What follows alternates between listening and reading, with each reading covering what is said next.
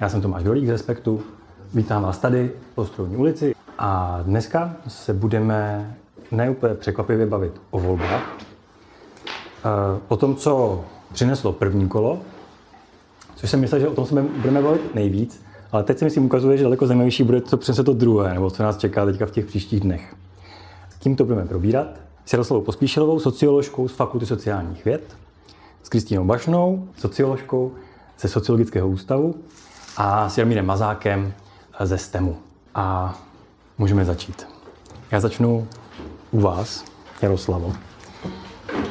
Takovou, takovou klasickou otázkou. Co vám přišlo nejzajímavější nebo pozoruhodný na sobotě? Na tom, jak to dopadlo? Na tom, co jsme se začali dozvídat od soboty od 14.05, nebo kdy začaly chodit první okresky? A na tom, co bylo řečeno a co řečeno třeba nebylo na těch reakcích. Co vám prostě na tom dni a na tom výsledku přišlo zaznamenání hodný?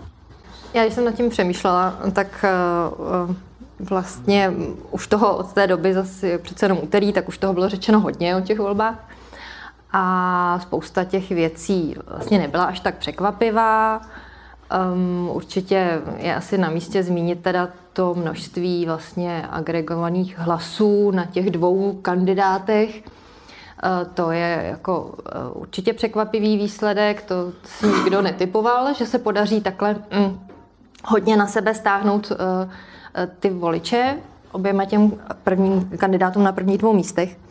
A když jsem nad tím přemýšlela ze svého profesního hlediska, jakožto politoložky, tak pro mě vlastně ze všeho nejvíc překvapivé bylo, jak je to nepředvídatelné pro nás pořád všechno. Jak si myslíme, že známe nějaké instituty, které demokracie používá a rozumíme jim a už víme, jak fungují. A vlastně, když je aplikujeme v jiné zemi, než odkud je známe, eh, a v dalších a dalších volbách, tak vlastně ty voliči se s tím udělají zase něco jiného a ten volební systém, mluvím teď asi teda konkrétně hlavně o tom volebním systému, jo. jak se projevuje a jak se chová vlastně jinak v každé zemi a i v každých uh, konkrétních volbách. Mm-hmm. Kdy um, třeba s, eh, to, ty, ty principy, jak ten volební systém funguje uh, v Senátu, protože tam používáme ten stejný systém, uh, se nedají tak úplně aplikovat na ty prezidentské volby. Tam už to zase funguje nějak jinak. Takže uh, vlastně to bylo pro mě asi to nejpřekvapivější, že, eh, nebo ne nejpřekvapivější, ale pořád jako mě to nutí se to ptát, eh, co s tou demokracií můžeme dělat, protože eh, když se někde inspirujeme a bereme nějaké instituty, tak nikdy nemáme to jistotu, že se budou chovat tak, jak my si myslíme, jak by se papírově měli chovat. Ale prostě to, jak s tím naloží ti lidé, kteří v té demokracii žijí, je prostě vždycky jedinečné. Lidi to kazí prostě. Tam bylo několik věcí, na které se doptám, ale ještě první to kolečko. Eh, co vás, Kristýno? Um, mě asi zaujalo. nejvíc překvapila nebo zaujala ta uh, vysoká volební účast. Uh, jak se uh, strašně moc podařilo uh, zmobilizovat voliče i původní nevoliče už v prvním kole. Že vlastně minulý volby se ta mo- pořádná mobilizace podařila až v druhém kole a teď máme už v prvním kole, což bylo opravdu překvapivé. Překvapilo mě přesně, jak, jak říkala Jarka, že se zmobilizovali hlavně eh, na podporu těch dvou prvních kandidátů. Čekala jsem tu podporu trochu rozvrstvenější.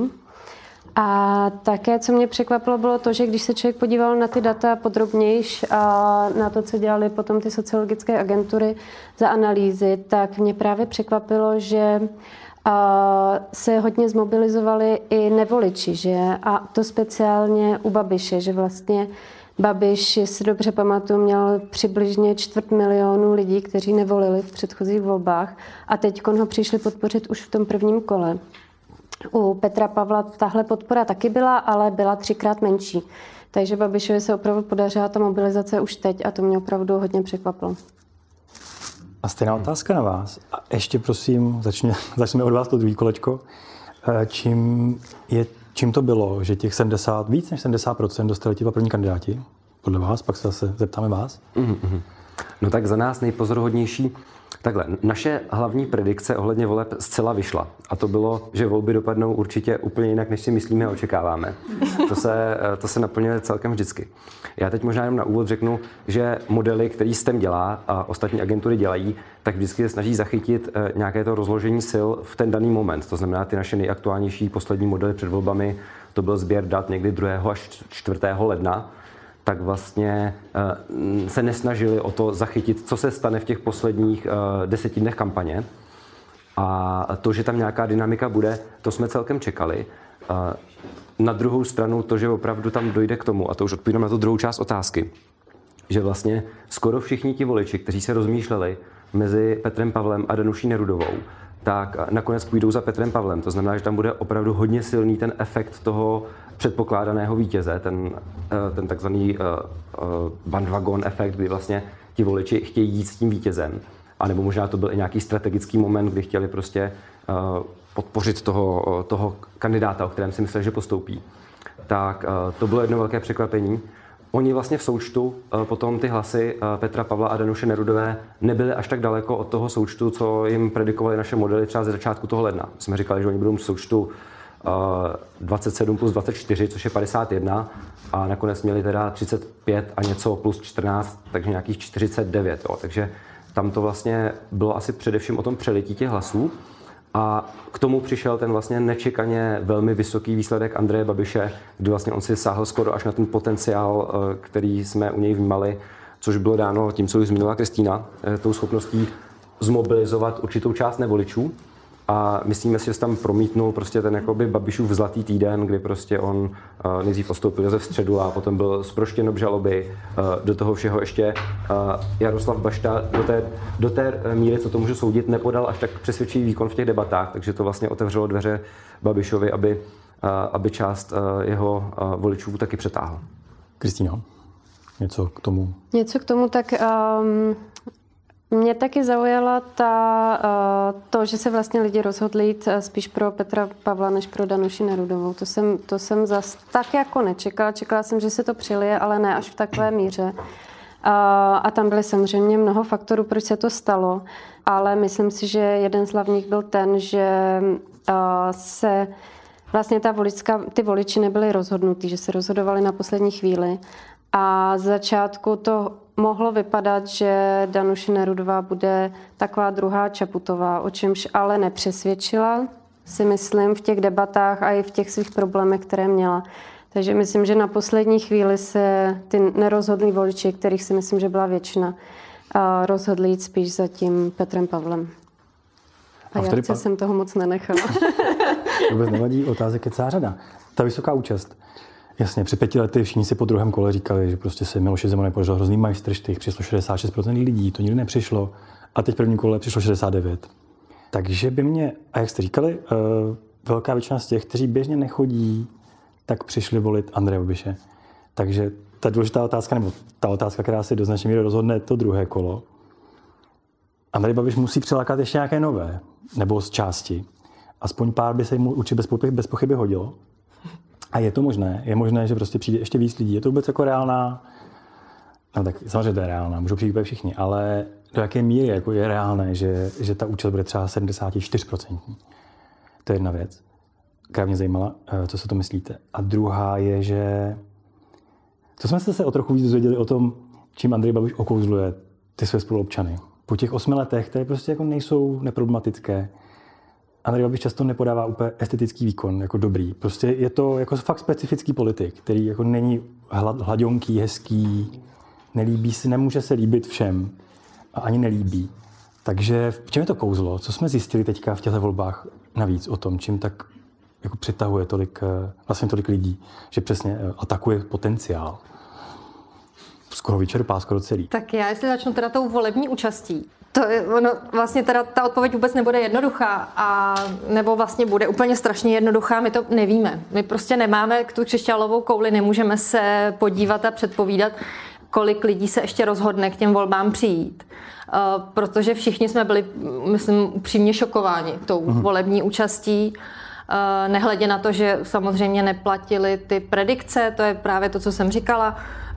Vždycky to bylo tak, že vysoká volební účast znamenala, že by, bychom očekávali, že se dobře povede kandidátům pravice nebo když to tedy řeknu jako toho demokratičtějšího bloku, tak jak to teda teďko nazýváme. A vlastně se ukázalo, že už teda to bylo vidět v minulých sněmovních volbách, že ta zvýšená volební účast v současné době, eh, nebo i v těch předchozích prezidentských volbách, začíná nahrávat eh, těm hodně vyhraněným kontroverzním kandidátům, kteří na sebe dokážou Eh, připoutat pozornost právě lidí, kteří normálně k volbám vůbec nechodí. A jsou to ale lidé právě z těch vyloučených regionů, kteří se cítí odstrčení, mají pocit, že nikdo jim nerozumí, nikdo ne, nemluví jejich uh, hlasem a, a dokáže to Miloš Zeman nebo teďko Andrej Babiš. Uh, čím to je, že zrovna Andrej Babiš dokáže mluvit eh, jazykem, který mají pocit ti lidé, že je jako jejich. To je pro mě taky obrovská otázka. Jestli je to tím, že si opravdu oblíkne ten svetr a vaří si smaženici z domácích vajíček, ehm, to určitě nějaký, nějakou roli hraje. Ten marketing má perfektně propracovaný, to se mu určitě nedá upřít. Uh, nicméně uh, je to hlavně ta retorika toho anti-establishmentu, kdy on prostě neustále opakuje, uh, že není politikem, není, už teď se ho ptali v nějakém rozhovoru, jestli už se konečně cítí být politikem po tolika letech v politice. A on řekl, že vlastně ještě tak úplně ne, a pořád se snaží tvářit, že je jedním z nás, jedním z normálních lidí a, a, a, a ty politici jsou ti špatní a ta politika je ta špína a on je jediný, který pro ty lidi doopravdy pracuje. A, a oni mu to věří. Takže k těm volbám přijdou a dokážou ti to lidé i mm, e, za pomoci možná neúplně e, čistých a e, taktik se zmobilizovat a přijít tam ten hlas hodit uhum. pro Andreje Babiše. Kristýno, přijde víc lidí a co je šarm A a B?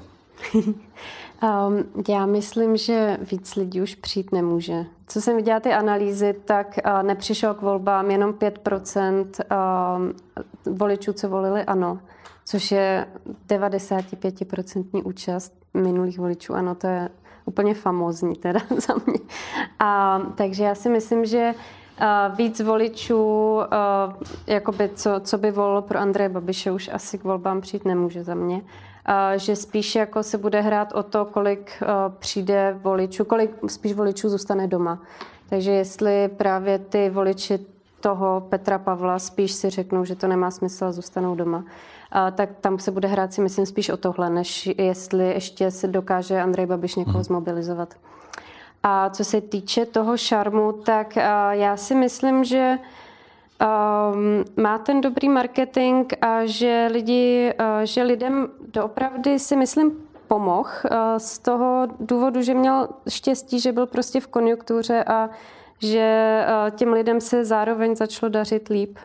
Uh, takže si to jakoby tak trošku jako dá propojit s tím, že ta jeho vláda byla úspěšná v nějakým jakoby nějaký části nebo uh, v nějakém vnímání uh, části populace. Takže si myslím, že to je kombinace toho štěstí a dobrého marketingu, že lidi si myslí, že Andrej Babiš opravdu pomáhá lidem. A samozřejmě důchodcům poslal pět tisíc korun. To je, to je bez jo. debat.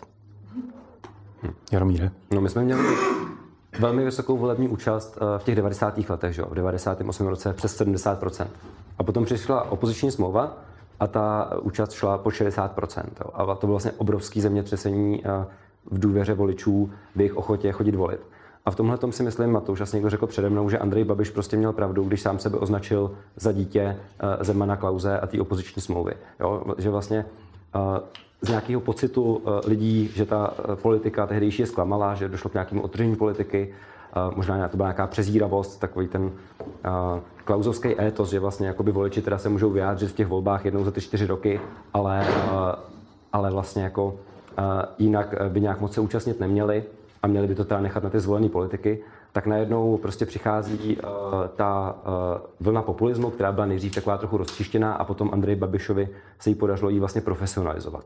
Pan Andrej Babiš byl vlastně první, kdo začal ten populismus dělat tak nějak jako promyšleně, metodicky, měl na to prostě týmy odborníků, kteří mu s tím radili a Myslím si, že tam byl začátek uh, toho jeho kouzla, kdy prostě, to byl ten marketing, co zmiňovala vlastně Kristýna, a pak ta druhá noha nepochybně byla ta konjunktura. On vlastně uh, dokázal, on vlastně měl to štěstí, že vládl opravdu v době uh, jako výjimečného růstu, kdy mohl zároveň mazat deficity státního rozpočtu a zároveň prostě plnit sliby Eh, který předchozí vlády jakoby nebyly schopní plnit. Jo, a to nebylo možná jenom kvůli tomu, že by prostě neměli dostatečný růst, ale nedali to tomu, to, tomu tu prioritu. Ale najednou Andrej Babiš skutečně přidával učitelům, jak se o tom dlouho jenom mluvilo. Najednou Andrej Babiš uh, začal jakoby zvedat důchody a dal vlastně jakoby uh, řadu kroků, uh, který uh, si myslím, že uh, mohli ty jeho voliče oslovovat. Ale byla to i prostě ta čistá uh, vlna toho ekonomického růstu, kdy prostě vždycky historicky to víme prostě ze všech politologických výzkumů, sociologických, že vládnout v době ekonomického růstu eh, je vždycky lepší, než vládnout v době krize a ekonomického propadu. Eh, to, že potom vlastně přišel covid, eh, kdy se zdálo, že to prostě Andreje Babiše srazilo na kolena, tak to, že se z toho vlastně takhle jako rychle celkem vylízal a přesvědčil ty voliče, kteří třeba kvůli tomu o něm pochybovali, to bylo, to, to je pro mě vlastně taky jako až překvapivě rychlý postavení se zase na nohy, ale to jeho kouzlo, uh, jak jste to vlastně nazval, tak to tady prostě je a uh, tyhle volby to jenom potvrdili. No. Jo, ta skutečnost, že on vlastně má skoro o půl milionu víc hlasů dostal než hnutí ANO, uh, to je prostě, jako tam, tam je strašně vidět ta, ta síla té jeho osobnosti a jak on dokáže ty voliče tahnout. Jinak možná ještě jenom krátká poznámka. Eh, v těch eh, vlastně eh, médiích se občas objevovalo, nebo objevuje se to naše číslo, které bylo vysíláno na primě hned vlastně při tom sčítání, že odhadujeme nějaký zhruba náskok půl milionu hlasů Petra Pavla před Andrejem Babišem na základě toho, jak deklarovali voliči vlastně ve výzkumech ostatních kandidátů, že budou hlasovat. Jo, já bych možná tady to číslo maličko relativizoval, protože ty naše odhady ty vlastně byly bezprostředně po tom, co se sečetly hlasy a vycházely z toho, že my jsme třeba počítali, že eh, s těmi 20 zhruba 4% voličů Danuše Nerudové. Samozřejmě pokud ale potom nastalo v té koncovce té kampaně, eh, došlo k tomu odlivu, tak ti voliči, kteří eh, přešli od eh, Danuše Nerudové k Petrovi Pavlovi, byli nejspíš ti, kteří jakoby zvažovali už předtím i hodně toho Petra Pavla. To znamená z těch 14%, kteří vlastně zůstali u Danuše Nerudové, tak je možné, že prostě ten příklon k Petru Pavlovi bude nižší, nižším podílem, než jak jsme to modelovali z těch výzkumů. Jo. Takže tam si myslím osobně, že třeba ten jakoby vlastně jakoby odhad uh, bezprostředně po, těch, uh, po tom sečtení hlasů, že by do druhého kola mohl mít jakoby 10%, 10 procentních bodů náskok Petr Pavel, tak si myslím, že ten uh, náskok ve skutečnosti není tak velký a v tomhle tom smyslu, že by nás mohla jakoby čekat vlastně napínavější potom to, to druhé kolo. To je samozřejmě kampaň před tím druhým kolem, k tomu se dostaneme. Ale ještě než do toho zabředneme, tak by mě zajímalo, jak jste viděli to první kolo kampaň předtím, eh, jaká, jaká byla? Eh, a co řekla o tom, jak umíme kampaňovat, jak, eh, jak, jaký kondici je naše demokracie a naše schopnost přesvědčovat spoluobčany nějakým jako čistým, kultivovaným nebo naopak způsobem. Jaký byl, jaká byla ta kampaň před prvním kolem? Byla, byla dobrá, byla, byla férová, byla kultivovaná, čistá, nebo, nebo se nijak nelišila od, od toho, co známe, ať už z prezidentské volby, ale i z těch, z těch jiných voleb. Přece jenom je to pořád politický soupeření, který má nějaký pravidla, který se nelišejí. Tak slovo. Já myslím, že um, bylo hezky vidět, že ta společnost zraje hmm.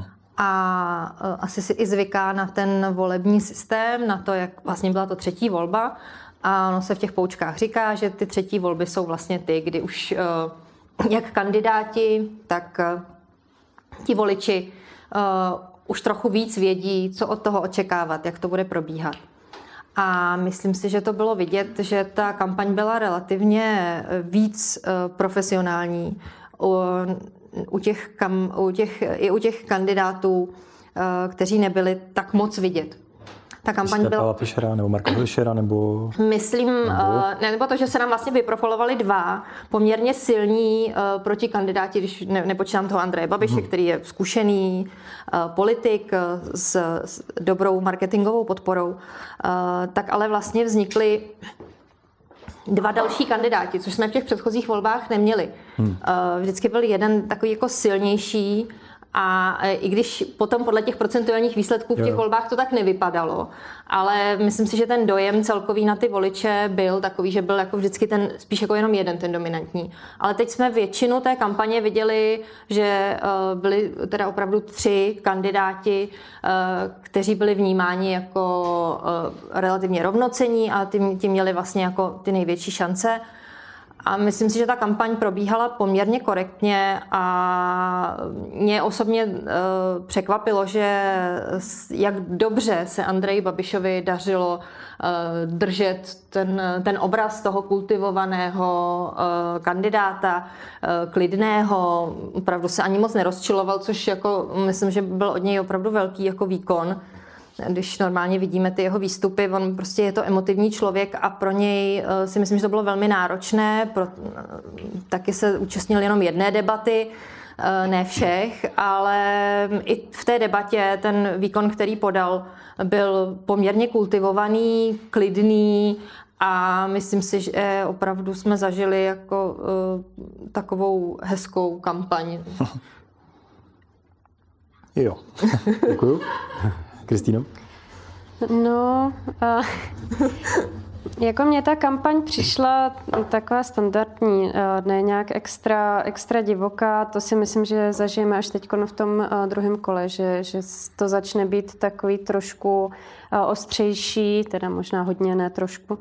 A um, já myslím, že to bylo prostě tím, že um, Samozřejmě ten, který mohl být nekultivovaný, Andrej Babiš věděl, že, eh, že se do druhého kola dostane určitě, takže ten hlavní boj nastane až v tom druhém kole. Co se mi třeba líbilo novýho na téhle kampani, bylo to, že eh, samozřejmě sociální sítě se používaly vždycky, ale jak vlastně ta Danuše Nerudová se snažila hodně zacílit na tu mládež, tak začala používat i Instagram a Real, jak se to jmenuje? TikTok? Be, ne, ne. Be Real. Be Real. A což bylo vlastně úplně poprvé. A tak se mi líbilo, že se to začíná už rozšiřovat. Používají nový, nové média, že se fakt hodně zaměřuje na tu mládež, což tady jsme dřív neměli. Samozřejmě se jí to asi úplně nevyplatilo, protože ty prvovoliči nejsou uh, úplně uh, ty, kteří by chodili vždycky k volbám a kteří by byli hodně disciplinovaní, ale líbilo se mi, že ta kampaň se takhle jakoby rozšířila i na další skupiny voličů. No já o tom uvažuji. Já zase se nepovažuji za nějakého jakoby odborníka na kampaně. Jo. Já je tak sleduju, protože mám pocit, že když jsem ten analytik a věnuju se těm datům, tak bych měl aspoň trošku tušit i co se děje v té kampani. Ale jak jste občan? Působilo to na mě jako na občana, eh, že eh, tam bylo znát, eh, že ti kandidáti, a teď hlavně myslím ti bez té politické zkušenosti, tak přece jenom už líp rozuměli tomu, že aby mohli vyhrát prezidentské volby, tak musí prostě přesvědčit ne nějakou svoji skupinu voličů, ale uh, víc než tu polovinu, aby mohli vyhrát druhý kolo. Takže jsem to vnímal třeba u Danuše Nerudové v tom, že ona se snažila uh, cílit uh, na voličské skupiny přesto, že je odbornice ekonomka, přesto, že se chce dívat na nějaká dlouhodobá témata, nějaká vize do budoucna, třeba řešení klimatických změn. Zároveň tam byl hodně velký akcent v těch jejich vlastně v debatách a v tom, co říkala na nějaká sociální témata. Hodně se snažila osvat mladé lidi, hodně se snažila cílit na třeba jakoby i, i skrze nějaká témata progresivní nebo, nebo liberální. Jo, to, že možná vlastně v tom součtu potom se jí nepodařilo vlastně ze všech těch cílových skupin ty lidi dostat, to je, to je druhá věc, ale, ale to širokouhlí nebo širokospektrální cílení, to si myslím, že tam bylo patrný.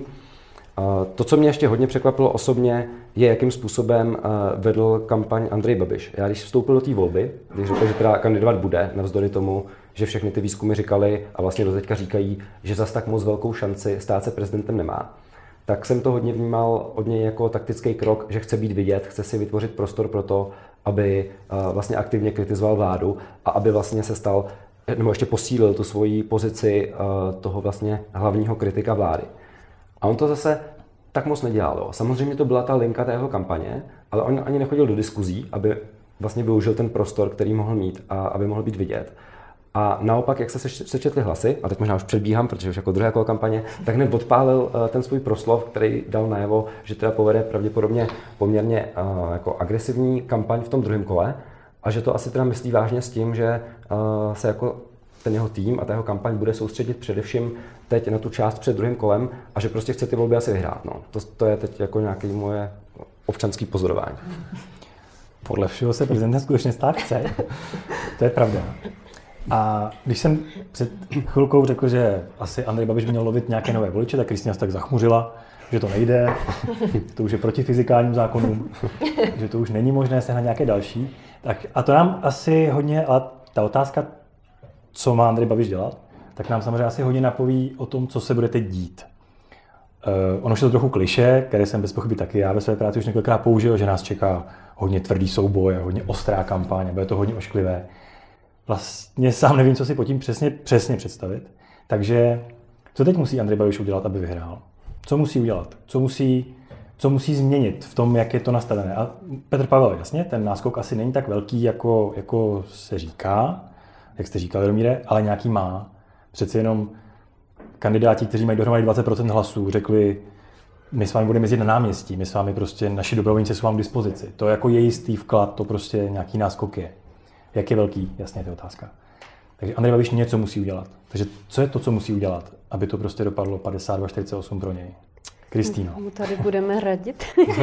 to ne, uh, rozhodně neraďte, ale ono těch variant není tak moc. Ne, takže... Já si myslím, jak jsem říkala, že musí přesvědčit prostě voliče uh, ostatních kandidátů, že nemají přijít k volbám. To je hmm. podle mě jediná jeho šance, jak vyhrát volby. A co jsme viděli v minulých volby, tak vlastně Zemanovi se to docela podařilo. Samozřejmě teď má Petr Pavel lepší výchozí pozici, ale není, není úplně ideální. Ale minule se to podařilo, takže se mu to podařit si myslím klidně může. Ono hodně záleží právě na tom, jaká bude ta podpora těch protikandidátů. Vlastně minulý volby, jestli si pamatujete, ta podpora od těch kandidátů, kteří nevyhráli, nebo kteří se nedostali do druhého kola, byla taková trošku vlažnější. Dobře si pamatuju Fischera, který mu trvalo, než ho podpořil. Taky si pamatuju jeho voliče Fischera, který vlastně byli z toho takový trošku zmatený a opravdu nevěděli, jestli ho volit nebo nevolit za stolik. Takže on tímto si myslím ztratil hodně těch voličů. Tohle je podle mě velká změna oproti letošním volbám, kdy ty kandidáti, kteří nevyhráli, tak okamžitě tu podporu slíbili. A nejenom formální podporu, ale slíbili vlastně aktivní podporu, právě, že s ním budou jezdit a tak, že vlastně spolkli to, eh, to, že nevyhráli, že vlastně to bylo pro ně eh, ta prohra a, a okamžitě řekli, že ho podpoří. Takže v tomhle má Babiš zase trošku větší problém, než měl Zeman minulý volby, a, takže to pro něj bude určitě větší boj, než byl pro Zemana, si myslím. Jo, absolutní souhlas. Tohle si myslím, že je hodně důležitá věc, eh, která vlastně směřuje ještě k té předchozí nebo před předchozí otázce o tom, jako kam se posouvá vlastně to kampaňování v Česku. Tak eh, to, že ti kandidáti takhle jednoznačně bez otálení eh, vlastně vyjádřili tu podporu tomu kandidátovi, kterého chtěli teda podpořit, tak to si myslím, že je vlastně jakoby velká změna. No. Jinak si myslím, že Andrej Babiš prostě nemá šanci vyhrát, pokud se nesejde opravdu několik faktorů najednou. A to je ještě nějaká dodatečná mobilizace, opravdu jakoby ještě se snažit prostě vymačknout z těch regionů, který třeba teď můžou být ty lidi jakoby posílený tím, že se jim podařilo uh, dát tomu uh, Andrejovi, tě, těho podporovatelé takový výsledek, tak jakoby pokusit se ještě nějaký lidi tam prostě z těch uh, míst dostat. Potom přece jenom se bojuje o ty voliče uh, Jaroslava Bašty. Jo. Nakonec jich je míň, než asi Andrej Babiš čekal. Myslím si, že ta jeho kampaň, podle toho, jak odstartovala, tak asi chtěla primárně právě dosáhnout toho, aby co nejvíc z nich opravdu přesvědčil, že teda ho mají taky volit a že mu mají třeba odpustit ten covid nebo prostě to, co mu jakoby nemohli odpustit a přiklonit se k němu. Uh, ono jich teď není sice tolik, ale pořád uh, jich není tak málo. Jo? Je to prostě uh, kolik to je, 230 tisíc lidí nebo 250 tisíc lidí. Takže si myslím, že to je další věc. Prostě přesvědčit co nejvíc uh, z voličů uh, Jaroslava Bašty. A třetí věc je přesně to, co říkala Kristýna. No. Vlastně jakoby uh, zasít nějakou pochybnost mezi ty voliče, Jednak uh, Petra Pavla, ale to si myslím, že už bude hodně těžké, ale především vlastně těch ostatních kandidátů, že prostě, aby si udrželi nějakou uh, jakoby, svoji jakoby, nevím, čistotu voličskou, takže by to tomu Petrovi Pavlovi hodit neměli a měli by radši zůstat doma, protože Petr Pavel je. A teď jakoby si tam dosadí, aby si tam ten volič dosadil to, co mu nejvíc vadí, jo? že je prostě zpřízněný se současnou vládou, tak to může odradit některý voliče ostatních, uh, ostatních třeba levicově zaměřený voliče. Nebo že je prostě ten komunista a že tam prostě přesto nejde vlak a radši zůstanu sedět doma a, a volit ho nebudu. Takže si myslím, že vlastně rozesívání těchto těch pochybností a potom ty dvě věci, co jsem říkal předtím. No. Jako, a musí to být ta souhra vlastně a to je jediný, kde si myslím, že je nějaká malá šance pro ně. Jaroslavu, také absolutní souhlas? Absolutní, určitě. no, já spíš jsem, uh, vlastně jsem si říkala ten večer přesně jako, když se to sečetlo ty hlasy, tak jsem tak na to tak koukala a přemýšlela jsem, kde teda Andrej Babiš eh, ještě může ty voliče brát, což eh, opravdu ty periferní oblasti tam sice eh, kolegové upozorňovali, že jsou nižší volební účasti pořád, že tam v Ústeckém kraji, Karlovarském se ta volební účast pohybuje někde kolem 50%, ne, není na těch 70, no, co byla v Praze. No. Ale v některých těch jako úplně těch uh, okrajových oblastech, kde se uh, před pěti lety dařilo Miloši Zemanovi zmobilizovat voliče. Takže jakýsi drobný potenciál tam možná ještě je, ale už ne moc velký, protože na tyhle oblasti i 50% je hodně vysoká účast že tam opravdu se pohybuje třeba kolem 20% někdy, uh-huh. nějakých těch úplně nejzapadlejších vesničkách, takže uh, si myslím, že ten potenciál pro mobilizaci nových voličů je opravdu velice nízký. Ta schizofrenní situace, do které se Andrej Babiš teďko dostal, eh, je podle mě nezávidění hodná pro jeho marketéry, protože on, aby si udržel ty voliče, které má eh, z toho prvního kola, tak vlastně by si měl ale ty, ty voliče, kteří nejsou uh, jako to silné, to tvrdé jádro, ano. Ty, které dokázal přilákat právě třeba, on přilákal i některé voliče od Danuše Nerudové, kteří si nebyli jistí a tak. A vlastně třeba ten osvobozující rozsudek eh, jim definitivně rozvázal ruce a ten hlas mu tam hodili. Ale uh, bylo to dáno i tou jeho vlídnější tváří v té kampani. A to on by si měl ideálně udržet, aby uh, dál aby ty lidi neodradil, aby mu to hodili i v druhém kole ale na druhou stranu potřebuje k sobě získat ten zbytek těch voličů Jaroslava Bašty a zbytek těch protestních voličů, kteří ještě by teda případně mohli přijít. Uh, takže vlastně nás, myslím si, čeká kampaň takového uh, Jekylla a Hyda že, a já myslím, že už to trochu vidíme, že na jednu stranu polepili republiku billboardy, které opravdu, myslím si, že s pozitivní kampaní nemají nic společného, ale na druhou stranu Andrej Babiš na svém Facebooku vlastně se tváří jako, že je mu to strašně líto, jak teďko se vzedmula ta vlna urážek proti jeho voličům a on voliče nerozlišuje na špatné a dobré. Mm. Takže on se jako snaží v tomhle tom balancovat a má to jako velice těžké a je to poměrně opravdu jako kampaň Jekyll a Hyda, já jsem zvědavá, jak to dopadne. To jsem se právě chtěl zeptat, protože přesně tak, eh, Andrej Babiš poslední měsíc mluvil takým nižším hlasem a tak se usmíval a pomáhal a v sobotu, kdy se vyskočil hlas o oktávu výš, hodinu mluvil, stihl říct, že Pavel Putin. To nebyl ten člověk, kterého chtěl asi, aby voliči viděli. Tak mě právě zajímalo, abyste to zapověděla, jestli to vlastně bylo úplně jedno, co dělal před tím prvním kolem. Protože i kdyby chodil po hlavě, tak dostane pořád to stejné, stejné číslo a teď je to důležité. A nebo není, nebo prostě skutečně těch 35% bylo výsledkem toho, že bylo trochu jiný, měl prostě ten rolák, ty billboardy byly takové hezké, takové milé. Takže to tak bylo. Já si myslím, že přilákal i jo. část voličů, kteří by ho normálně nevolili. Jo. Kdyby to byl tímhle opravdu tím. jenom ten starý Andrej Babiš, jo. kterého známe, eh, myslím si, že tímhle tím opravdu dokázal přilákat část nějakých těch středových voličů, eh, kteří si nebyli jistí. A o ty by ale neměl přijít, pokud chce vyhrát. Hmm, jasně. A tím se trochu dostali k negativní kampani. A já vím, že tahle otázka je docela složitá, ale už jich za sebou pár máme. Tak by mě zajímalo, asi nemusíte říct nějaké úplně jako závěry, úplně jasné, ale, ale co, co o nich víme, jak v Česku fungují, kdy fungují a taky, a teď nejde o to, jestli jim obrání Petr Pavel nebo ne, to nemusíme tady jako jim radit.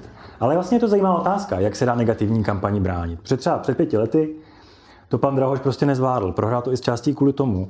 A bylo to asi trochu tím, jak on tu kampaň vedl, že to byl člověk, kterého prostě rozhodilo to, že, že mu lidi řekli, teď nemáte dioptrie v brýlích A on vlastně nevěděl, jak si má naložit tady s tou výtkou, že má falešné brýle, což je trochu hloupost, kterou by asi třeba silný kandidát dokázal nějakým způsobem říct pro boha živého, o čem se to bavíme. A tak eh, za jakých okolností v Česku funguje negativní kampaň? A jak se dá, a v, za jakých ne? Co se dá prostě dělat proti tomu, kdy, kdy někdo prostě začne 14 dní, 3 týdny se vás snažit prostě jenom z části lži, lžemi a z části ne úplně lžemi, ale takovými jako dobře, dobře, dobře vyslovenými výroky pošpinit. Dokážete tomu něco říct? Když je možná, že ne, je to opravdu jako věřím, že, nebo chápu, že je to trošku jako mystická otázka zatím ještě. Tak já, já myslím, že uh, si nevybavuju příklad toho, kdyby se objevila nějaká silná negativní kampaň a ten, kdo se stal jejím cílem, tak si s ní vlastně nějak jakoby efektivně dobře poradil, jo? že by nějak jako dobře obrátil uh, s nějakou jako elegancí a nestratil na tom. Což je smutná zpráva. Jo? Vlastně to jakoby jinými slovy říká, že vlastně ty efektivní, uh, že ty negativní kampaně se zdá, že docela fungují. Myslím si, že to bylo třeba vidět hodně u uh, negativní kampaně proti Pirátům před posledními uh, volbami do sněmovny. Uh, co proti tomu dělat teda, když zatím to vlastně jako žádný ten volební tým nevymyslel, tak na, na to se úplně nesítím kvalifikovaný. je to vlastně jakoby hodně tenký let, taková nějaká možná jakoby banální rada by byla reagovat na ty věci velmi rychle, protože ta kampaně je prostě krátká, ty informace se šíří a je potřeba, aby hned vlastně docházelo k nějakému rozptilování, ale to je taková jako rada, já nevím, jestli to vlastně bude fungovat, jo, protože stejně to, že člověk reaguje rychle, neznamená, že se to dostane všude tam, kam se uh, jako už dostala ta, ta nepravda nebo ta, ta pomluva. Ale asi bych uh, šel touhle cestou, uh, reagovat velmi jakoby jednoznačně právě a, a zároveň a jako možná jako důstojně je to dobrý slovo, jo? Jako by třeba zvládnout ty, ty, ty dioptrie s, nějakým, jakoby, s nějakou mm. grácí, nechat se tím rozhodit, ale, uh, ale víc asi nedokážu říct. No. Dá se to něco doplnit? No, mně přijde, že bychom se taky měli bavit o tom, že ta negativní kampaň by taky měla mít nějaký hranice, že, že jako mně přijde, že někdy to už hraničí třeba s šířením poplašné zprávy, že, že bychom měli prostě nějakým způsobem to omezit, jako říct, říkat, že někdo vám chce tahat imigranty do bytu je prostě mně to přijde jako, že fakt se můžou lidi potom bát, když tomu věří. A že to je trošku přes čáru. To oni se taky hodně bojí. No právě, no. A... Tu hranici určí. No právě. No. no, oni určí soud a oni mm. určí rok poté, rok poté. A, no. a je to víceméně jedno. No ale zase pro další tu kampaň mm. by to mohlo být jako dobrý, že ta negativní kampaň má hodně velký efekt, ale pokud je prostě založená takhle na těch prostě já si myslím, že to jako není úplně podle práva to dělat, nebo jako není to jako správný, tak si myslím, že by se to možná nějak řešit mělo. Já nevím. To určitě není jako podle práva, ale na druhou stranu přesně oni hrajou na to, že ta, to spoždění toho soudu určitě může někdo, kdo je teď obětí nějakých vlastně to se může kvalifikovat jako pomluva hmm. a, a může to zkusit dát k soudu, ale, ale přesně ty soudy mají nějaký doběh a ta kampaň už se mezi tím rozhodne. Hmm, hmm, a, a už to je vlastně jedno, to už se nedá vrátit. Já si myslím, že bohužel té negativní kampani se úplně neubráníme a nastavovat jí mantinely je spíš otázkou politické kultury než, hmm. než soudů. To si myslím, že opravdu nedokážeme nějak zregulovat. A je to asi o nás, kam jsme ochotní to nechat zajít, i my jako voliči.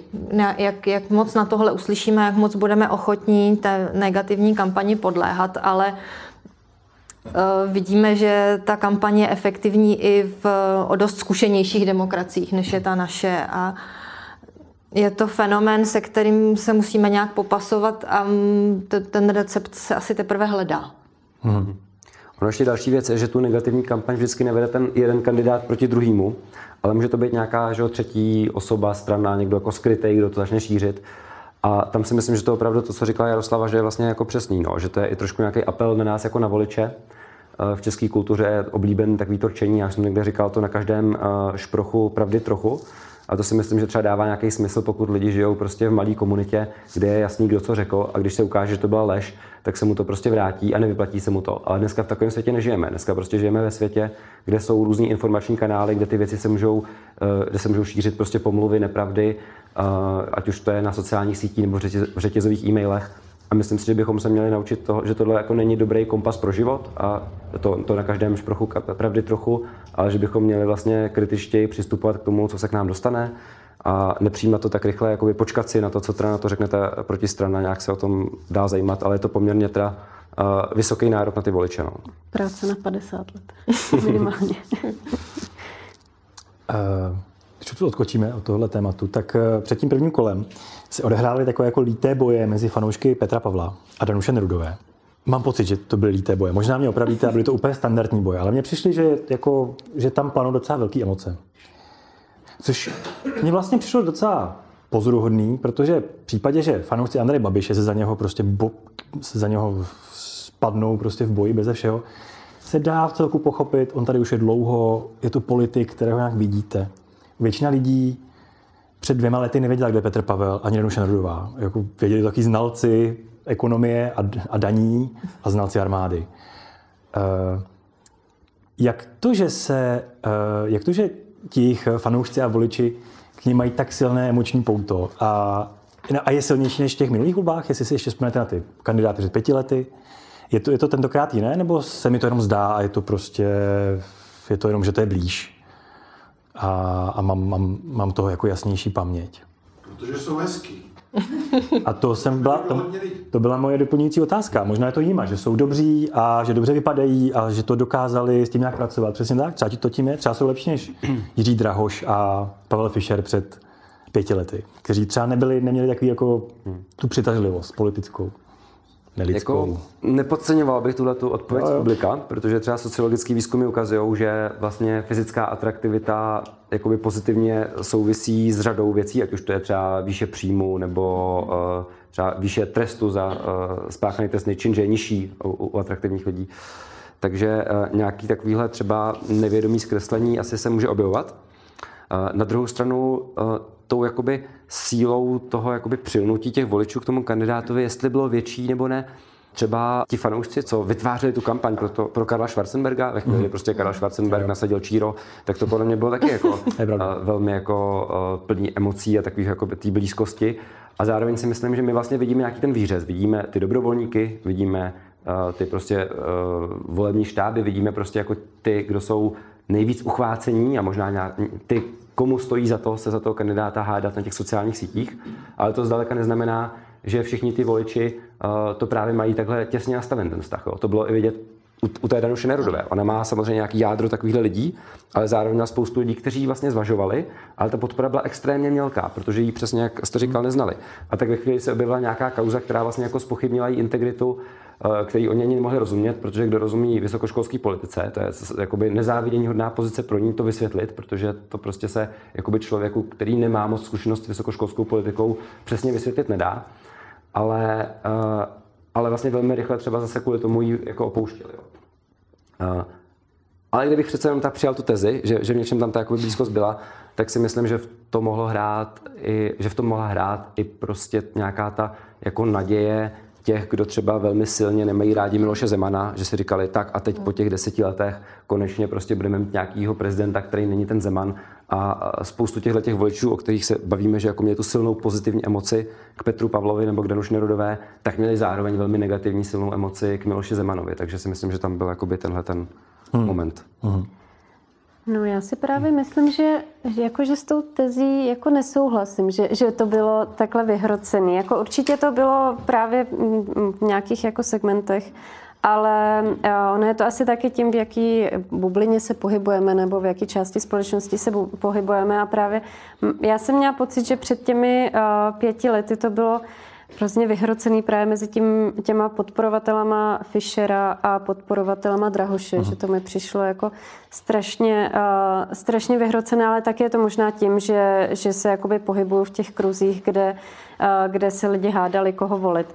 Ale právě jak říkal Jára, tak mi přijde, že ta podpora, jako nebo to přilnutí k těm eh, dvou kandidátům eh, nemohlo být až zas tak silný, když eh, ta podpora Danuše Nerudové tak rychle spadla. Že to si myslím spíš byl právě nějaký segment a ne jako velká podpora, velké přilnutí. Jo, já s tím absolutně jo. souhlasím. My jsme už párkrát zmínili Miloše Zemana a regiony a periferní regiony. Co vlastně, jak s tím prvním kolem naložili voliči Miloše Zemana? Pro koho hlasovali? Šli k volbám? Víme to? Víme, no. Mm. A jak to tedy je? no, přes 93, tam ten překryv eh, voličské podpory uh, Miloše Zemana a Andreje Babiše je přes 93%, takže je úplně jasné, uh, co udělali voliči Miloše Zemana. Šli a volili Andreje Babiše. Hmm. Možná jenom jakože záleží na metodě, kterou to zkoumáte, kolik ten překryv nakonec je, jo? že Eh, jiný data třeba dává ta ekologická inference, kterou vlastně publikovali Dan Prokop, jestli sledujete, a pak Research. Jiný data vycházejí potom z těch eh, výzkumů veřejného mínění, ale ten překyv je tam vysoký, jo? že třeba prostě mezi třeba 70 až třeba tím, co říkala kolegyně, jako že prostě je, je to vysoký překryv. No. Hmm. A to znamená, že, že 70 až 90% lidí kteří volili Zemana. Jasně. Hmm. Tak ne, že zůstali doma. Málo lidí zůstalo doma, nebo volilo někoho jiného, třeba pana Baštu drtivá většina těch, co před pěti lety šla a hodila to Miloši Zemanovi, tak šli s Andrejem Babišem. A vlastně to jsou ty Zemanovi voliči z druhého kola. Uh-huh, jo, jo, jasně. Ten navýšený počet. tak ještě než přidáme, eh, než poprosíme publikum, jestli nemá nějakou otázku, tak poslední věc, pak mám ještě nějaké dvě náhodou bylo třeba. Uh, už jsme se vlastně mnohokrát bavili o tom, že je tady nějaká podpora nějakých těch kandidátů neúspěšných tomu úspěšnému, tomu vítězi prvního kola. Uh, jak moc lidi vlastně poslouchají ty své kandidáty? A jenom svoje. Eh, třeba voliči Jaroslava Bašty třeba mají svoji hlavu a ještě není úplně zřejmé, jak, jak, jak, ten politický obchod, který se dojednává mezi SPD a Andrejem Babišem, kde pan Foldina nějak jezdí mezi domy a centrálami a ještě se SPD rozmýšlí, jak to bude. No, oni už dneska, už se řekli, že, že, řekli, ho nepodpoří. Tak, a, tak to mi uniklo, tak se nedohodli, dobře. Ale kdyby řekli, že ano, eh, tak eh, jak, jak velkou váhu vlastně má doporučení těch kandidátů, případně případě Jaroslava Bašty asi Tomio Okamura je podobně podstatný jako Jaroslav Bašta, kdy Jaroslav Bašta prostě řekl, že ne, ale to pro ty voliče nemusí být zase tak důležité. Takže jak, jak jsou ty hlasy těch, těch, těch lídrů pro, pro to rozhodování podstatné? No já myslím, že jsme v těch minulých prezidentských volbách viděli, eh, že zas tak podstatné nejsou. Mm-hmm. Ačkoliv eh, třeba Michal Horáček vlastně doporučil eh, svým voličům a i jako sám přijel do toho volebního štábu Jiřího Drahoše eh, mu pogratulovat a, a, a vyjádřit mu podporu, eh, tak, vlast, tak ale ti jeho voliči potom ve velké části zůstali doma. Mm-hmm. A Miloš, nepodpořili Jiřího Drahoše. Takže si myslím, že eh, to tak úplně nefunguje. Eh, dalším příkladem asi může být z téhleté volby, z toho prvního kola, Josef Středula, který odstoupil a doporučil svým sympatizantům, aby volili Danuši Nerudovou, ale mm, z těch dat to vypadá, že velká část ho neposlechla a spíš mm. šla volit Andreje Babiše. Jo. Což asi jsme všichni očekávali, takže si myslím, že větší z ty, ty voliči opravdu mají svoji hlavu a mnohem víc než doporučení toho kandidáta. Tam by opravdu musela být asi jako silná ta, ta, ta osobnostní vazba, že bychom tomu kandidátovi opravdu tak moc věřili, že bychom dělali to, co on po nás chce, nebo to, co on nám doporučuje. Ale spíš si myslím, že tam půjde o nějakou názorovou blízkost nebo nějaké sympatie, které dokáže vyvolat ten, ten kandidát uh, jestli se rozhodneme tady jít nebo nejít. A to si myslím, že je opravdu stěžení otázka třeba pro Petra Pavla, pro to druhé kolo, protože uh, velká část těch nerozhodnutých uh, voličů Danuše Nerudové, kteří jako měli hodnotově velmi blízko k tomu, k těm názorům, ve kterých se překrývají s Danuší Nerudovou, už k němu odešla od mm-hmm. ní a zůstali u ní opravdu ti uh, skalní voliči, kteří uh, chtěli ta, ta konkrétní témata, byli to mladí lidé, kteří chtěli vlastně uh, jí jako ženu, která reprezentovala nějakou kampaň. A ta kampaň Petra Pavla je přece jenom trochu jiná a myslím si, že i teďko je vidět ta snaha ukázat, že oni dva budou dál spolupracovat, aby neodlákali ty uh, voliče uh, Danuše Nerudové, u kterých si myslím, že akutně hrozilo, že um, raději k těm volbám nepůjdou. Takže Danuše Nerudová si prostě musí tu podporu Petra Pavla odpracovat těch svých voličů a objezdit tím ty náměstí. A... Aby, a, aby, aby nezůstali doma. Já s tím úplně souhlasím a, a myslím si, že právě přesně záleží na tom, kdo je ten protikandidát. A, takže u té Danuši Nerudovi si myslím, že když si to odpracuje, takže, takže se to, eh, že se to podaří, že tam vlastně ty voliči jsou, že se docela překrývají. A mně přijde hodně zajímavý eh, ten Pavel Fischer, kde podle dat to vypadá, že ty voliči se nepřekrývají až zas tak moc, eh, že ti katolíci moc ne, nechtějí volit toho Petra Pavla, nebo že nad ním za stolik jakoby neuvažovali, že vlastně ta základna voličská byla u Petra Pavla a Danuše Nerudové mnohem blíž než u Petra Pavla a Pavla Fischera. A tak proto si myslím, že je právě strašně důležitý pro Pavla, eh, Petra Pavla, aby se s, eh, s Fischerem strašně moc taky eh, začali spolu spolupracovat a objíždět ty náměstí, aby jeho voliči nepřišli k Babišovi. A dneska jsem nad tím právě přemýšlela, jestli si to Babiš nemyslí náhodou taky, jak začal řešit to chození do kostela. Jo, jestli náhodou nechce no. přetáhnout ty voliče. to je zvládkou. No právě. Jarmíre? No, já, já si skoro myslím, že nemám co dodat. Já souhlasím přesně s tím, co tady bylo řečeno. Tak eh, máte, prosím vás, vy nějaké otázky? Prostě to rozdělení 3 plus 6, protože vím, že s tím měli problém ty lidi z té šestky a jestli to celkově neovlivnilo až příliš teda průběh voleb.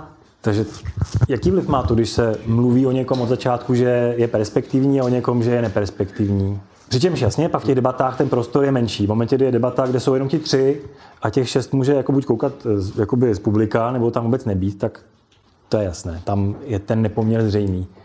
Ale jak moc je tohle v tom veřejném, nebo ta myšlenka, že těch šest nemá smysl, ti tři to smysl má, tam pojďme se na potom seriózně bavit a nestrácet čas se zbytkem. Jak moc to má vliv eh, na to, na rozhodování? Kolik lidí prostě odešlo od Pavla Fischera, protože si řekli, hm, raději nebudu ztrácet svůj hlas.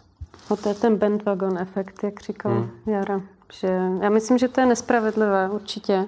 Eh, kor v těch debatách, eh, že nebyli v debatách všichni dohromady. Já samozřejmě chápu, že pak je ta debata trochu složitější, že, že každý má málo času, ale nemyslím si, že to je spravedlivé vůči těm šesti, kteří tam nebyli pozvaní. A to, že průzkumy na začátku ukazovaly, že ty tři jsou favoriti, tak jako je možné, že třeba to třetí, čtvrté místo by bylo obráceně. Jako je to možné, pokud, pokud by ta podpora nebyla tak vysoká. Kdo ví? Ale ne, ne, neměli těch, těch šest úplně stejnou šanci vlastně získat ty voliče, protože já mám pocit, že ti tři, kromě teda Babiše, který jako je známý a tak dále, tu kampaň ale dělá permanentně, jo, že v obytňáku, tak vlastně já si myslím, že jak ne, eh, paní Nerudová tak i Pavel si to jako dost odpracovali na těch náměstích na rozdíl od těch šesti zbývajících. Takže já to zase úplně tak jako nevidím, že to je až tak zas nespravedlivé, protože tu šanci měli, ale oni jako dost často i to jako odmítali, odmítali i podporu z hlediska v nějakých finanč, financí a tak dále. Takže eh, a to, co vy jste i říkala z hlediska těch diskuzí potom v těch televizích, tak eh, ty diskuze jsme mohli vidět, že pak eh, jako jsou téměř o ničem v těch devíti až teda klobouk dolů k respektu, který ta byla jedna z, jedna z diskuzí, která se mi velmi líbila. Oh, tak, eh, tak ale jinak eh, jak si, si myslím, že to není zas tak úplně v nepořádku. Jo? Netvrdím, není to černobílé, ale oni si to odpracovali.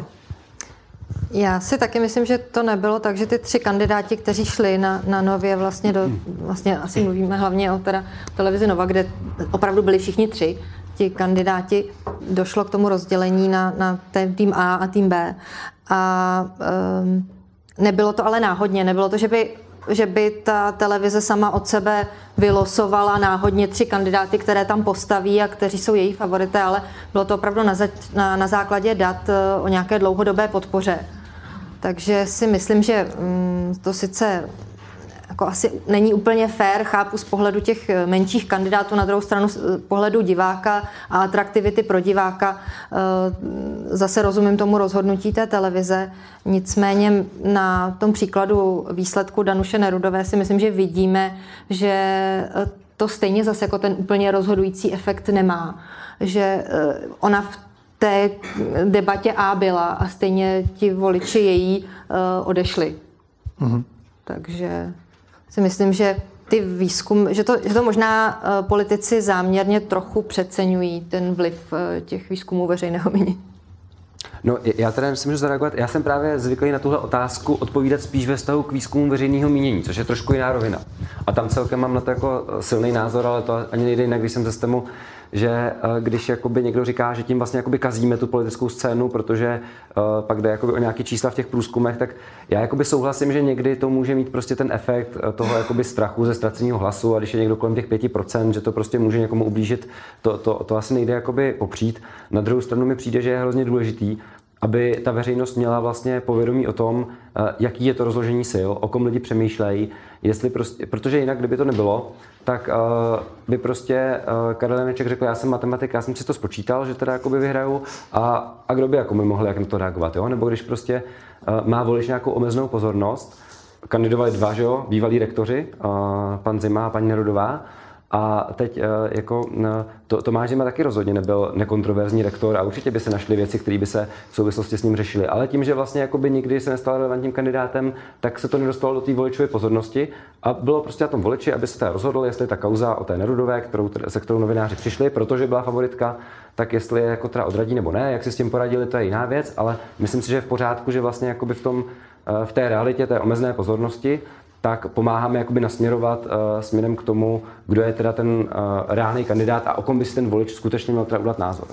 Nebo reálný kandidát, kdo je ten uh, kandidát s tou, s tou největší šancí. Uh, potom, když se teda posune k té otázce, jakoby, co ty televize, Uh, tam si myslím, že to je trošku těžší. Myslím, že je taky rozdíl uh, soukromé televize, komerční televize, kde přece jenom asi z pozice toho, že teda jsou komerční televize, mají možná nějakou větší jakoby svobodu si to rozhodnout. A uh, jakoby velmi těžká otázka je to podle mě pro tu veřejnoprávní televizi, jak si má naložit ta česká televize, která nakonec se s tím poradila tak jakoby, jak se to říká, jako ta královna koloběžka, že, jo? že teda uh, byli tam všichni v té diskuzi. Byla ale, princezna koloběžka a je to chytrá horákyně? No, děkuji, děkuji. Takže chytrá horákyně, která teda um, přišla a přijela na té koloběžce, jo, tak to bylo, no. Takže teda vlastně pozvali všechny. A, ale potom tam udělali to kolečko, proti kterému že se teda kandidáti uh, ohrazovali někteří z těch, jako ty, ti, ti nefavoriti. No, ale tak, asi takhle končím svůj komentář. Ještě pán má dotaz? Dobrý večer, Jan Činák. Dvě otázky. Eh, na úvod, eh, podle průzkumu patří Česká republika v Evropské unii k, k jedné nejméně, k nejméně vzděla, mediálně vzdělaných zemí neznáme řeči, necestujeme. A tím o to snadnější je manipulace, kdy se slovují půdy emoce a selské zdravý rozum je utlačován, čili ta první otázka, do jaké míry volí kandidáty nebo předvolují kandidáty média a do jaký míry občan. A ta druhá se týká málo známé věci. Byl podán podnět na neplatnost voleb. Média ku podivu mlčí. A sice zjistilo se, že e, podpisy na kandidátních listinách kandidátu na prezidenta kontrolovala firma, firma s neznámým vlastníkem na Kajmanských ostrovech. Uzavřel smlouvu s ministerstvem vnitra. To je něco děsivého. Neměli souhlas kontrolovat osobní údaje. Co kontrolovali? Kolik spočítali platných, neplatných hlasů? Co vy na to? Děkuji vám. Já se přiznám, že si nejsem úplně jistý, jestli ta druhá část je úplně přesně pravdivá. No, já nevím, protože to já slyším úplně poprvé. originální dokumenty a právnický podání. Poslal Ale... jsem to všem médiím a nikdo Dobrá. nezareagoval. My se na to podíváme. A... Ale vlastně asi zajímavé, ta první část otázky, to asi naši hosti dokáží trochu zodpovědět. Uh, do jaké míry o tom, kdo může kandidovat, vlastně rozhodují média o tom, jak se o kandidátech mluví? Jistě, forma, forma působení na veřejnost, kdy se nenabízí fakt, fakt jenom fakta, ale podprahově toho volte, toho nevolte. To můžu říct z vlastní zkušenosti, že, že my bohužel teda, nebo bohužel, my podpravového sdělování úplně nejsme schopni. Minimálně teda u nás v respektu. To můžu říct celá odpovědně. Ale tak já myslím, že to nás vlastně vrací trošku k té otázce, jestli přímá volba ano nebo ne. Ve chvíli, kdy jsme se rozhodli pro přímou volbu, a myslím si, že to má své výhody, že to prostě jakoby uh, lidi evidentně ta, ta volba jakoby zajímá, při, přivádí to lidi eh, k politice, k zájmu o politiku, chtějí vlastně se té prezidentské volby zúčastnit a konec konců, že to se říká, že to byl jeden z důvodů, proč vlastně jakoby ta prezidentská volba se stala tou přímou, že vlastně byla oblíbená už předtím, už když volili poslanci prezidenta. Na druhou stranu má to jakoby ruku v ruce s tím jdou nějaký negativa, že ta kampaň prostě nějakým způsobem jakoby musí téct přes nějaký média. Teď samozřejmě ty, ty média, máte určitě pravdu, že prostě uh, podávají ty informace nějakým způsobem, který vždycky není eh, stoprocentně objektivní, nějakým způsobem to ovlivní. Další věc jsou ekonomické možnosti těch kandidátů. Není vlastně jakoby možný asi vést prezidentskou kampaň bez aspoň nějakých jakoby, uh, financí, které ten člověk musí uh, sezbírat. Uh, jo, takže je, je to, je to jakoby fair vlastně překážka, nebo není těch, těch jako otázek, jak ta přímá volba vlastně funguje a, a jaký má nevýhody je hodně. No. Já myslím, že jakoby určitou výhodou bych řekl je, eh, dokud jako zůstává ta pestrost mediální sféry velká, tomu napomáhají do určité míry vlastně paradoxně ty sociální média, který zároveň na ně často se jakoby mračíme za to, že jsou tím zdrojem, kudy se šíří ty eh, pomluvy, polopravdy, nepravdy, ale, ale zároveň vlastně jako je to, hm, je to nějaký způsob, jak vlastně i okrajový média se můžou uh, prosazovat, jak se můžou prosazovat i ti jednotliví kandidáti, kandidáti třeba napřímo ke svým voličům. A, a druhá věc je prostě udržet uh, nějakou uh, jako mediální uh, různorodost toho prostoru. No, to teda není moje parketa, ale myslím si, že vlastně uh, jako já mám po každý radost, když prostě vznikají nový deníky, nový mediální projekty. Já vím, že jakoby na jednu stranu je to konkurence, ale na druhou stranu vlastně si myslím, že jako právě ta, ta konkurence je zdravá pro to celý mediální prostředí. Jo. V, tu, v tuhle chvíli si myslím, že v Česku, tak samozřejmě je tady prostě velký mediální dům, eh, který vlastní jeden z těch eh, kandidátů na prezidenta. Na druhou stranu je tady jako řada dalších médií, takže já jsem v tuhle chvíli spíš jako relativně optimistický ve smyslu tom, že, že ta mediální krajina je jakoby relativně pestrá, ale to neznamená samozřejmě, že každý dostane jakoby mm, objektivní zacházení skrz ta média no, v té kampani. Takže já souhlasím s tím, že to nějaký vliv má, ale prostě uh, to, tomu asi neunikneme v té přímé volbě. To bych připomněl, uh, paní Čaputová byla zvolena jako outsider díky tomu, že si Slováci odsouhlasili měsíční nebo dvouměsíční moratorium zákaz propagace, čili vlivu médií na myšlení voličů. Zajímavý postřeh. Myslím, že mají zákaz zveřejňování uh, výsledků veřejného mínění. Hm. Tak ještě nějaký dotaz? Dobrý večer. Já si dovolím jako starý třeba 80 letý dědek říct toto. Mně tohle to všechno působí na mě, na mě jako nějaká televizní veselohra. Jo. Jaké bude ponaučení za pět let pro ty mladší, který přijdou k volbám? Jaký, jaký bude ponaučení? Já jsem oslovil pět známých žen, dokonce i tady, například paní Drábovou, paní senátorku Němcovou, tady když byl oslavy, že jo, na tom, a tak dále, paní Dvořákovou, sociolažko, to je, myslím, že ji znáte, ne? A všechny ženy se vymluvily na něco. Jo? Paní Dvořáková mi říkala, já jsem stará, no kolik je let. Jako proč nekandidovat? Prosím? Vy jste oslovil, aby kandidovali. No. jste Čím říkal, jste oslovil? Jste oslovil, aby kandidovali. A oni no jistě, aby, jestli, jestli by kandidovali. No a všechny ženy to odmítly. Paní Drábová tady mi říkala, no já bych se musela učit, mě by to nepavilo, že jo. A to je známá osobnost. No a z těch kandidátů, z těch, co, co bylo těch posledních teda devět, no to byl malý výběr podle mě.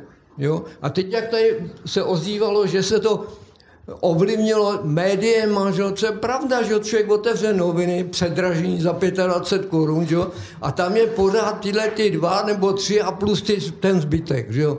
No, tak já nevím, co to je za volby, no, to je šaškárna podle mě úplně, jo. No. Děkuji. To, děkujeme. Trochu se blížíme k závěru, ale to je vlastně zajímavá otázka. Jak to, že byla zase jenom jedna kandidátka? A věřím, že odpovědět v rychlosti tu otázku je asi složité. Ale je pravda, že sice uspěla, uspěla nejvíc, co kdy jaká kandidátka uspěla, protože předtím ještě žádná kandidátka vlastně neuspěla. Takže, ale byla zase jenom jedna. A jaké bude ponaučení? To je pravda. To je dobrá, vlastně, to je dobrá otázka. Jaké, jaké bude ponaučení pro voliče, který je dneska 16? Já myslím, že česká společnost ještě asi letos nebyla připravena na úspěch ženy uh-huh. až tak vysoko. To je jako můj osobní názor, to není už ani tak můj jako profesní názor. Pardon, a co to znamená? Co to se často říká? To jako znamená, že někdo sedí a říká si, ježiš, tak to ne. Že já, myslím, já myslím, že uh, část toho vlastně sedí, je, je i z, jakoby za tím propadem Danuše uh-huh. Nerudové.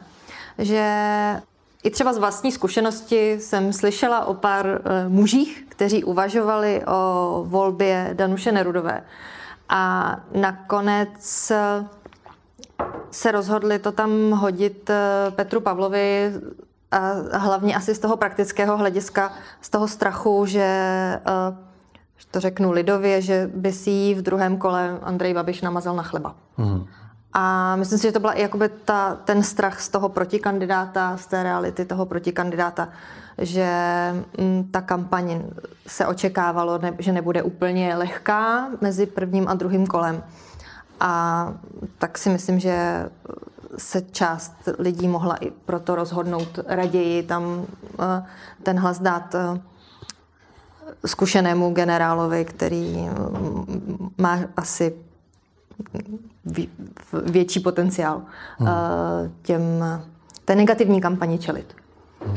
Takže Kristýna, to, že nebyly čtyři kandidátky a, a jaké je ponaučení? Já s tím úplně nesouhlasím. Já si myslím, že ona naopak měla hroznou výhodu, že je žena. A že, a, že naopak si myslím, že připraveni na ženu jsme a že právě hodně lidí si myslím, že byli rádi, že, že se hlásí žena a že žena chce být prezidentkou. A osobně si myslím, že kdyby to nebyla Danuše Nerudová, ale Dan Neruda, takže vůbec takhle nevystřelí v tom začátku, že si myslím, že to byl efekt ženy. A právě si myslím, že ona hodně otevřela ten prostor, že trochu zbořila ten skleněný strop, jak se říká, a že snad po naučení bude, že příště bude víc žen, ale musím říct teda za sebe, že obdivuju každého, kdo, to, kdo do toho jde, protože to je tak strašně náročná disciplína, schánět sponzory, bojovat, eh, mluvit se všema médiema, že že úplně chápu všechny, kteří to odmítají a velký obdiv těm, kdo, toho jdou, kdo do toho jdou teda. Ale já s tím v zásadě souhlasím. Já si myslím, že opravdu jakoby ta její kampaň jakoby rozhodně není neúspěchem. My vlastně tím, že jsme viděli ty její čísla ze stopadu, kde prostě se jí eh, dařilo velmi dobře a najednou to vypadalo, že by mohla dokonce postup, že dokonce byla třeba v těch průzkumech jako na druhém místě nebo někde na prvním, tak uh, jsme o ní začali uvažovat jako, že prostě má vel, velmi vysokou šanci a ten její konečný výsledek byl pak zklamáním. Ale neměli bychom zapomínat, že ona skutečně byla vlastně kandidátka, jak jsme říkali, zcela neznámá, která se najednou objevila a uh, vlastně strašně rychle vyrostla. Tam, tam naopak, že ten moment, kdy najednou jsme ji zaznamenali nejdřív prostě na 15% někdy v tom říjnu a pak najednou jako skoro na dvojnásobku v tom listopadu, tak uh, to bylo, uh, to byl jakoby výjimečně rychlej sprint a souhlasím s Kristýnou, že si myslím, že jí tam pomohlo, to, že je vlastně ženská kandidátka, že hodně voličů to oceňovalo a že bylo rádo za to, že někdo takhle sebral tu hozenou rukavici a právě, právě tu odvahu do toho boje jít. To, jestli potom naopak v tom finiši to nebyla i nevýhoda, možná, že taky. Možná, že tam se hrál i tenhle ten efekt jakoby roli, jo? ale tak no. Prosím, poslední dotaz, prosím stručně a prosím smíšel. Já, Česmír Koťátko, já si myslím teda, teda, podle toho jsem já i volil, že situace, kdy teda je válka, že jo, blízko ovlivnila to, že byl zvolen Petr Pavel, že jo, ale že kdyby v normálních mírových klidných dobách si myslím, že by žena vyhrála. Že jo. Aspoň je můj názor, aspoň. A druhá, pak bych měl ještě otázku, jestli chystáte pak případně, bez ohledu, jak ty volby dopadnou, nějaký sociologický průzkum na to, kdo volil ty dva, že respektive případně i Babiš, pokud doufejme prohraje, že kdo, kdo jako sociologicky ho volil, což asi teda my víme, ale jaký důvody ho k tomu vedli, že, že teda pak byl zvolen případně, anebo pokud doufujeme nebude zvolen, tak proč teda ty jeho voliči, proč ho teda volili, že? To je teda první otázka. A druhá ještě bych, bych prosil, jestli současná vláda teda eh, spolupracuje eh, s vámi jako se sociologi ve, svých, eh, ve vašich výstup, výstupech na svým volebním prostě programu, nebo ne programu, ale na tom, co teď momentálně koná, jestli s vámi nějak spolupracuje. Že byl jednak v Respektu jsem, se už nepamatuju, četl výborný článek o tom asi před rokem, sociologický průzkum těch skupin že v pohraničí a eh, nějakým způsobem jiných než tady v Praze. Že jo? Takže jestli nějakým způsobem s vámi, že víte o někom, že ta vláda spolupracuje s vámi jako s nějakým sociologickým ústavem a tak dále a bere nějakým způsobem, ale na tom pracuje, že jo? Ne, bere si jenom informace a nic s tím nedělá, nebo si opravdu kon, s tím spolupracuje. Jenom Děkuji. To k tématu můžete odpovědět paní Nerudová, eh, eh, jaký ublížilo to, že jako rektorka školy má naprosto nekultivovaný slovní projev, kdy každou větu začíná slovem já. To mě bylo hodně podstatné. Mě hodně ztratil Tak jo, tak já ještě uspořádám ty otázky a jsou skutečně poslední. Jasně, tak se omlouváme. Tak můžeme ještě klidně se vrátit k tomu, jestli Danuše Nedová, eh, jak působila v těch debatách a tak. A otázka, můžete asi rychle odpovědět, jak moc vlády, vláda, vlády naslouchají vám jako expertům a nebo jak moc je expertní hlas ceněn a skutečně mu nasloucháno. A je pravda, že ta otázka ta nepadla, tak eh, to je pravda. Eh, Pavel je generál a 800 km od nás je válka. Takže jak moc to vlastně hrálo roli, protože třeba, třeba ne, ale, ale možná, možná ano. Tak, eh, tak poslední kolečko tak, této trojotázky. A tak, díky. Spoustu otázek. Já si myslím, že obecně se dá říct, že jakoby pro českou politiku, když se vrátím k té kultivovanosti projevu, takže to není třeba tak jakoby důležitý atribut, jako je to pro angloamerické země. To daný i nějakou jako vzdělávací tradicí, kdy prostě uh, tam uh, často součástí toho vzdělávání hodně velký důraz na nějakou rétoriku a, ústní, a ten verbální projev. Já to třeba jakoby u sebe vnímám jako deficit, že bych sám taky rád se vyjadřoval lépe a hez, hezčeji, ale, ale vlastně jakoby třeba během toho vzdělání v Česku na tom je kladen, na to kladen menší důraz. Mně osobně nepřišel projev Danuše Nerudové, že by byl nějaký jako horší než ostatních, jako já jsem ho vnímal naopak, že možná i gradoval v něčem v těch diskuzích a že vlastně byl jako diskuze, diskuzi od diskuze lepší. A, takže a nějaký výzkum konkrétně, který se měřil na to téma, to o tom nevím, jako co vadilo nebo nevadilo voličům, to my většinou nejsme postihnout, schopni postihnout tyhle jednotlivosti. A, napovíte mi prosím vás, co byly ty další otázky? Naslouchávám, naslouchají vám české vlády. Jo, jo. ne, neznám třeba konkrétně vám, ale tak hmm. obci. Jo, jo. To se dá si říct, ano, velice často, nebo... Myslím tam momentální, že jo? Hmm. Dobře, tak... No, s výhledem do budoucna, hmm. Dejme tomu Babiš nevyhrál pak volby jako parlamentní. Tak, eh, tak jako, tahle vláda? My, my třeba jako STEM, tak se jakoby snažíme, aby jsme, když děláme nějaký výzkum nebo analýzu, eh, tak eh, v minulosti asi bylo častější, že jsme to prostě třeba pověsili na web, nebo jsme a, a tím to jakoby skončilo, nebo jsme to třeba skrze nějakého mediálního partnera publikovali a tím to jako skončilo. Dneska se asi častěji snažíme i třeba si říct, eh, dobře, a kterého politika by to mohlo zajímat, komu bychom chtěli, aby to skončilo na stole a vlastně jakoby jít ještě ten krok za to.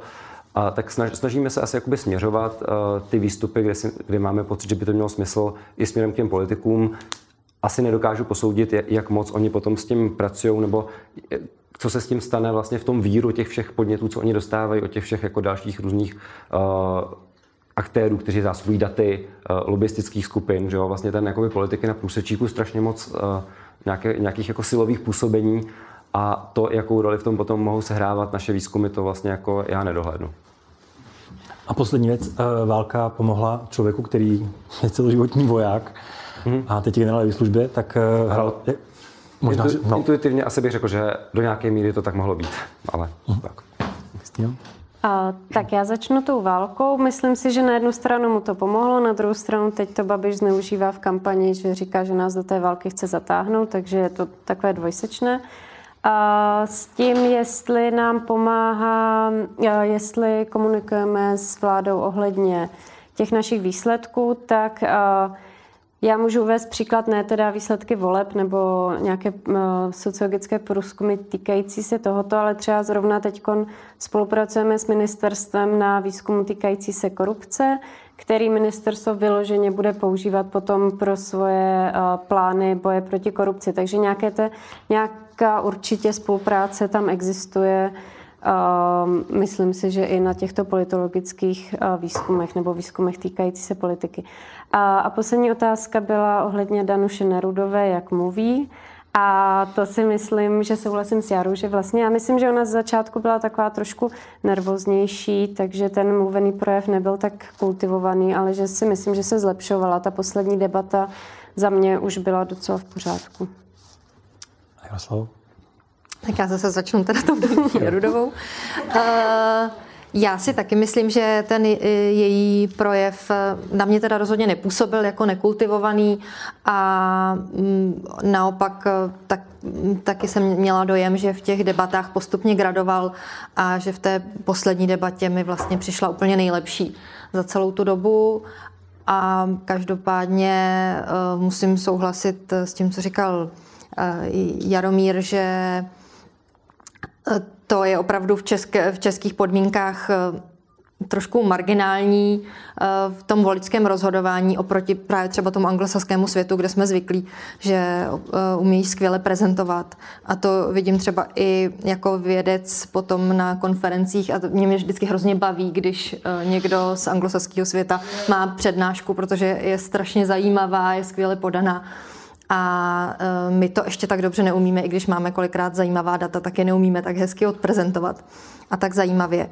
Ale Myslím, že když se podíváme na toho kandidáta, který se umístil na druhém místě, tak e, vidíme, že opravdu kultivovanost projevu není to, co by rozhodovalo volby v České republice.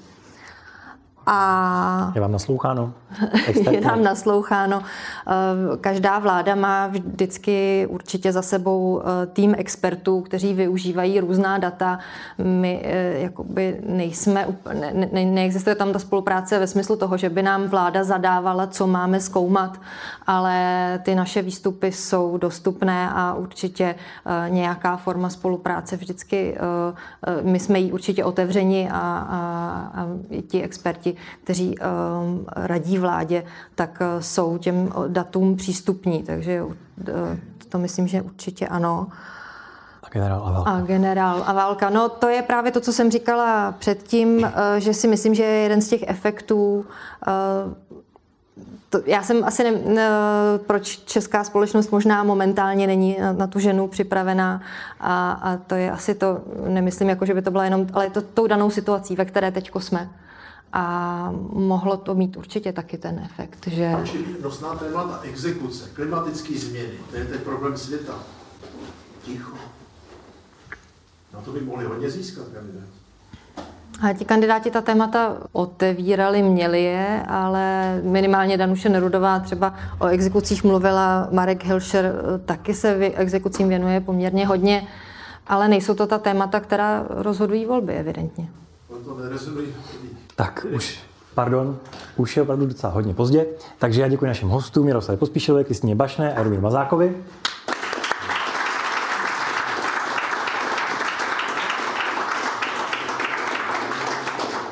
A díky vám, že jste přišli a že jste se dívali.